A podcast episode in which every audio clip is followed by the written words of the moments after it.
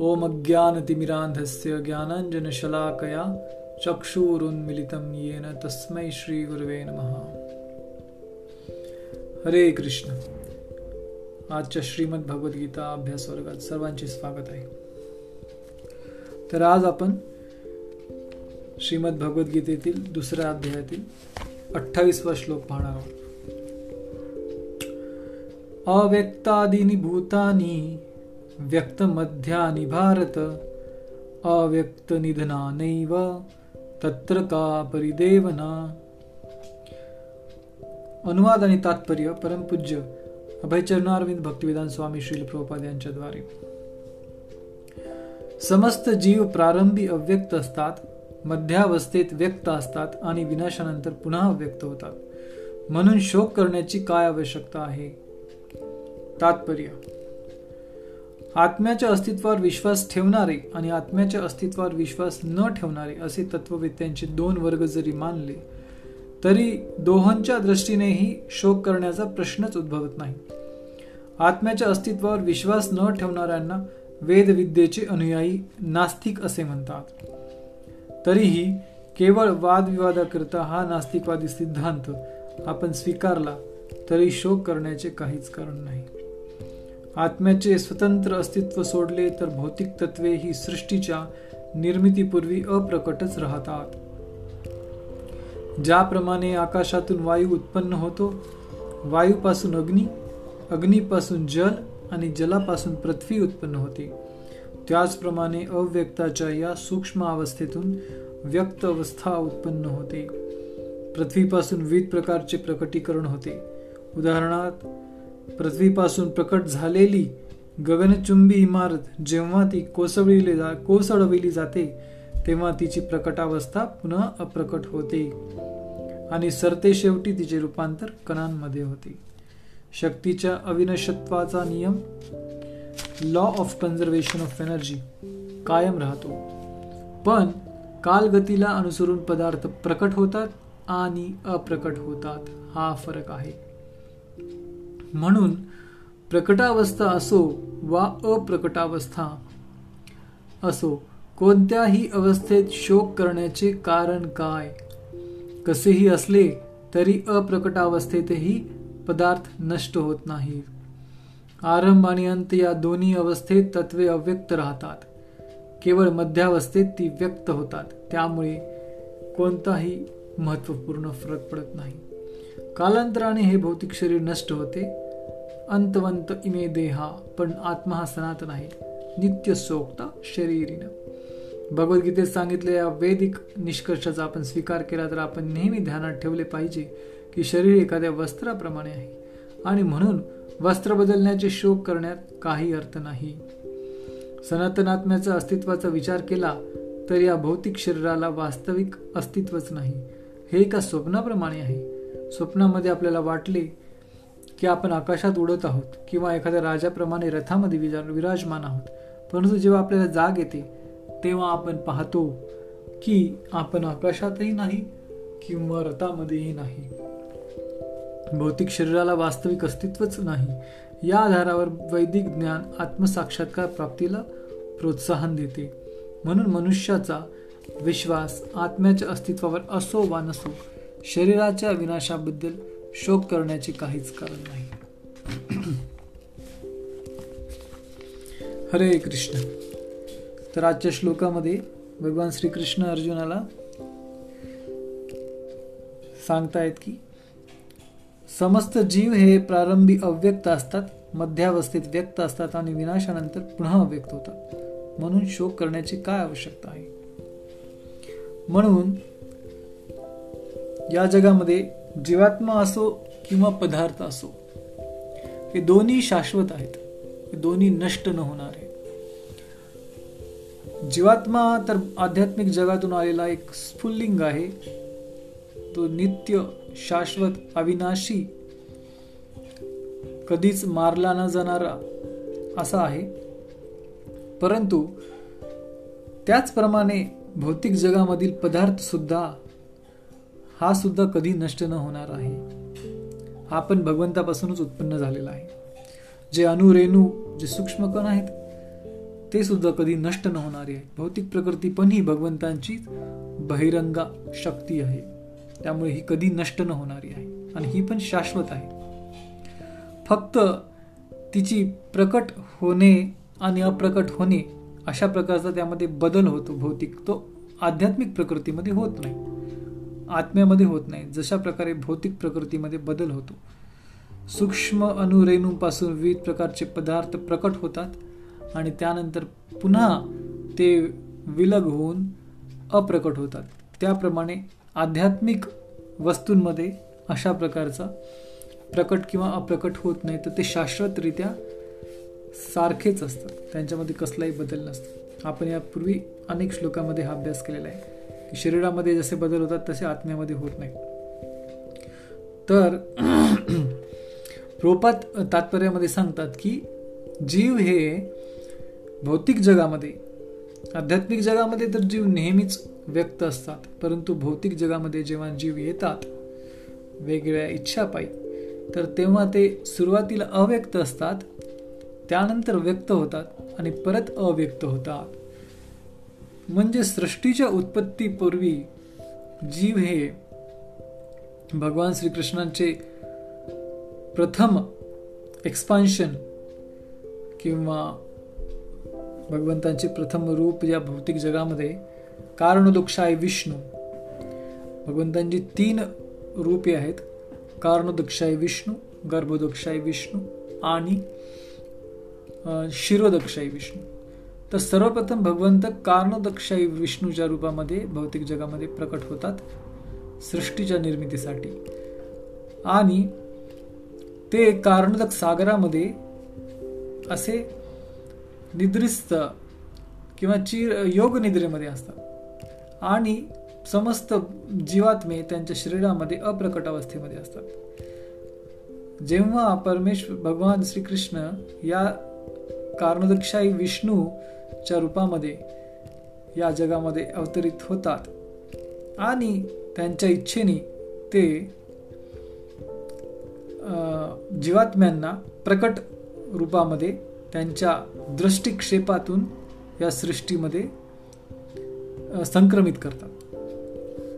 त्यानंतर जीवात्मी या जगामध्ये प्रकट होतात. आणि ज्या ज्या वेळी सृष्टीचा विनाश होतो प्रलयाअंती त्यावेळी पुन्हा सर्व जीवात्मे हे कारदुक्षाय विष्णूच्या शरीरामध्ये परत अप्रकट अवस्थेमध्ये जातात.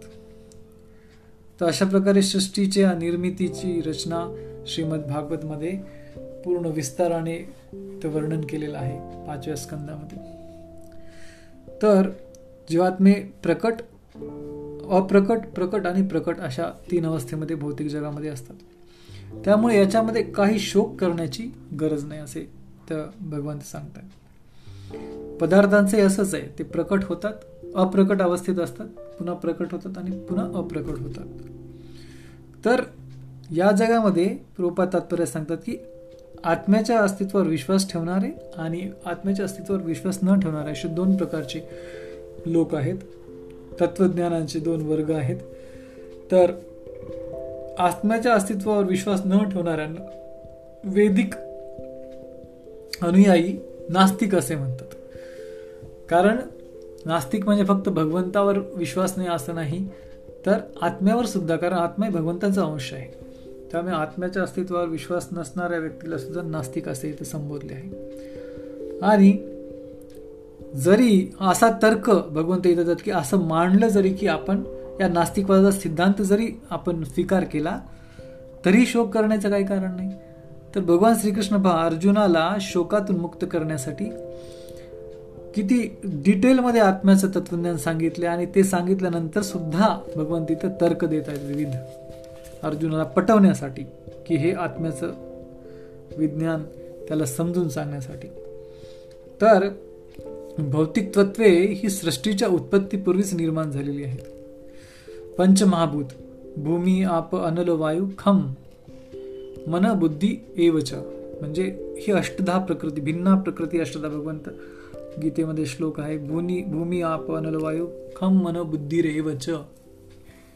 हे आठ प्रकारची प्रकृती माझी शक्ती आहे भगवंत गीते सांगतात. तर त्यातले पंच महाभूत जे आहेत आकाश वायू अग्नी जल आणि पृथ्वी हे या महाभूतापासून सर्वत्र सर्व सृष्टीमध्ये विविध जीवात्म्यांची शरीरे धारण निर्माण होतात. यांची सृष्टी निर्माण होते. तर यांची निर्मिती सुद्धा अव्यक्ताच्या सूक्ष्म अवस्थेपासून व्यक्ताच्या सूक्ष्म प्रकट अवस्थेमध्ये जात असते. तर सूक्ष्मकडून इथे उत्पत्ती होत असते. स्थूलकडे. सूक्ष्मापासून स्थूलकडे. म्हणजे आकाश सगळ्यात सूक्ष्म आहे. त्याच्या त्याच्यापेक्षा स्थूल आहे वायू. तर आकाश आकाशापासून वायू वायूपासून अग्नी अग्नीपासून जल आणि जलापासून पृथ्वी. अशा प्रकारे या पंचमहाभूतांचं प्रकटीकरण होतं. अव्यक्ताच्या सूक्ष्म अवस्थेपासून स्थूल अवस्थेकडे हे व्यक्त होतं. आणि पृथ्वीवर सुद्धा आणि ह्या पंचमहाभूतापासून मग विविध जेव्हा सर्व ज्या वस्तू आपण पाहतो आपल्या स्थूल डोळ्यांनी त्या सर्व तयार होतात. या जगामधील जितक्या वस्तू अस्तित्वात आहेत त्या संपूर्ण या पंचमहाभूतापासूनच बनलेल्या आहेत. तर आपण पाहतो की प्रत्येक वस्तू ही या पैकी एक अथवा अनेक महाभूतांची पंचमहाभूतांची प्रकटीकरण आहे. जसे इथे की इमारत आहे एखादी ती सुरुवातीला माती वाळू किंवा सिमेंट विटा अशा प्रकारच्या वस्तूंपासून विटा मातीपासूनच बनलेल्या असतात. त्या अशा वस्तूंपासून इमारत तयार केली जाते. म्हणजे ती इमारत प्रकट होते. त्यानंतर कालांतराने ती खूप वर्षानंतर ती इमांतर ती इमारत कोसळते आणि त्यानंतर परत सर्व त्या इमारतीमधील जे घटक आहेत वेगळे होतात आणि परत त्यांचे रूपांतर मातीमध्ये आणि त्या त्या कणांमध्ये सूक्ष्म कणांमध्ये होत असतं. त्यामुळे इथे law of conservation of energy म्हणजे आपण शिकलोय. अध्यात् आधुनिक ज विज्ञानामध्ये पण हा नियम आहे. ऊर्जा अक्षयतेचा नियम की energy can neither be created nor be destroyed it can be transform from one form into another म्हणजे शक्ती ही निर्माणही करता येत नाही किंवा नष्टही करता येत नाही. हे सत्य नियम आहे. हा भौतिक विज्ञानाचा नियम जरी असला तर आध्यात्मिक जगात पण हा आध्यात्मिक शास्त्रांमध्ये सुद्धा हा नियम दिलेला आहे की फक्त वस्तू प्रकट आणि अप्रकट होतात. त्यांचे एनर्जीचं एका याच्यातून दुसऱ्या याच्यात रूपांतर करता येतं. परंतु ते निर्माण किंवा नष्ट होत नाही. Total energy of the universe remain constant त्यामुळे त्या फक्त ज्या सर्व वस्तू आहेत ते एनर्जी आहेत भगवंताची शक्ती आहे. ह्या फक्त प्रकट अप्रकट ह्या अवस्थामधून त्या बदलत जात असतात. परंतु त्यांच्यामध्ये निर्माण नवीन काही होत नाही. आपण इमारतीचं उदाहरण पाहिलं. त्याचप्रमाणे हा टेबल त्या टेबलवरती आपण अभ्यास करतो. ह्या टेबल हा झाडाचं झाड कुठून आलेलं आहे? जमिनीतून. जमिनीतून सर्व शोष तत्वे शोषून घेऊन झाड निर्माण झालेलं आहे. ते प्रकट झालेलं आहे झाड. म्हणजे पृथ्वी तत्वातून जलतत्वातून ते प्रकट झालेलं आहे. मग ते झाड त्याच्यापासून कापून हा टेबल तयार केला. हा टेबल काही वर्ष टिकेल. त्यानंतर टेबल हा हा टेबलसुद्धा परत बरू सूक्ष्म कणांमध्ये रूपांतरित. अशा या प्रमाणे या जगातील प्रत्येक वस्तू ही प्रकट होत असते पुन्हा अप्रकट होत असते. आधी सुरुवातीला अप्रकट असते पुन्हा प्रकट होते आणि परत अप्रकट होते. म्हणजे त्यामुळे अशा बदलासाठी शोक करण्याची काय आवश्यकता नाही. जर कोणी नास्तिक म्हणजे आत्म्याचं विज्ञान स्वीकार करणारा असो वा नसो अशा अप्रकट अवस्थेतही पदार्थ नष्ट होत नाही. आत्माच काय तर पदार्थ सुद्धा नष्ट होत नाही. आत्मा तर आध्यात्मिक जगातून आलेला शाश्वत अंश आहे. परंतु हा पदार्थ सुद्धा प्रकट होतो आणि अप्रकट होतो नष्ट होत नाही. त्याच्या अनुरेणूमध्ये परत विघटन होते. परंतु तो नष्ट होत नाही आणि त्यामुळे परत तो पुढे काही कालानंतर तो अस्तित्वात येतो. तर प्रोपादिके सांगतात की आत्मा आपण हे जाणले पाहिजे की जे लोक आत्म्यावरती विश्वास ठेवणारे आहेत त्यांनी जाणले पाहिजे की आत्मा हा सनातन आहे आणि शरीर हे नश्वर आहे. आणि शरीर एका वस्त्राप्रमाणे आहे. त्यामुळे वस्त्र बदलल्याने आपण शोक करत नाही. त्यामुळे शरीर बदलल्याने शोक करण्यात काही अर्थ नाही. वास्तविकता हे शरीर एका स्वप्नाप्रमाणे आहे असं प्रभुपाद इथं सांगतायत. की आपण रात्री झोपलो आणि स्वप्न पडलं आपल्याला असं वाटलं की आपण फुलपाखरून आकाशात उडत आहोत. किंवा आपण एका रथामध्ये बसलो आहोत राजाप्रमाणे. परंतु सकाळी उठल्यानंतर आपण वास्तविक जाणतो की आपण जे आहोत ते तेच आहोत. त्याचप्रमाणे या शरीर हे आपलं एका स्वप्नाप्रमाणे याला वास्तविक काहीच अर्थ नाही. कारण वास्तविकता आपण आत्मा आहोत. आध्यात्मिक जगातून आलेले दिव्य आणि शाश्वत आत्मा आहोत. आणि तात्पुरतं आपण धार धारण केलेलं शरीर मग आपल्याला असं वाटतं की मी हा अमुक आहे तमुक आहे या गावचा आहे त्या गावचा आहे. मी पुरुष आहे मी स्त्री आहे मी याचा मुलगा आहे मी याची मुलगी आहे. मी याच्याशी जोडलेला आहे मी या देशाचा आहे. अशा प्रकारच्या अनेक अनेक गोष्टी आपण स्वतःविषयी आपण कल्पना करत असतो किंवा आपण स्वतःला त्या उपाधीत जोडत असतो. परंतु ते स्वप्न आहे. आपल्या मृत्यूनंतर ते काहीच उरणार नाही. म्हणजे मृत्यू शाश्वत आहे. आपला जन्म होतो आणि परत मृत्यू होतो. म्हणून आत्म्याची ओळख काय? जन्मापूर्वी किंवा मृत्यूनंतर ती कायम राहणारी आहे. म्हणजे ते स्वप्नातून जागे झाल्यासारखे आहे. आत्मा तोच राहणार आहे. परंतु जे काही आपण हे जीवन व्यतीत करत आहोत त्या शरीरामध्ये ते एक स्वप्नाप्रमाणे आहे. कारण आत्मा मृत्यूनंतर त्या शरीराचा आत्म्याला किंवा त्याच्याशी निगडीत काही गोष्टीचा आत्म्याला काहीच उपयोग नाही.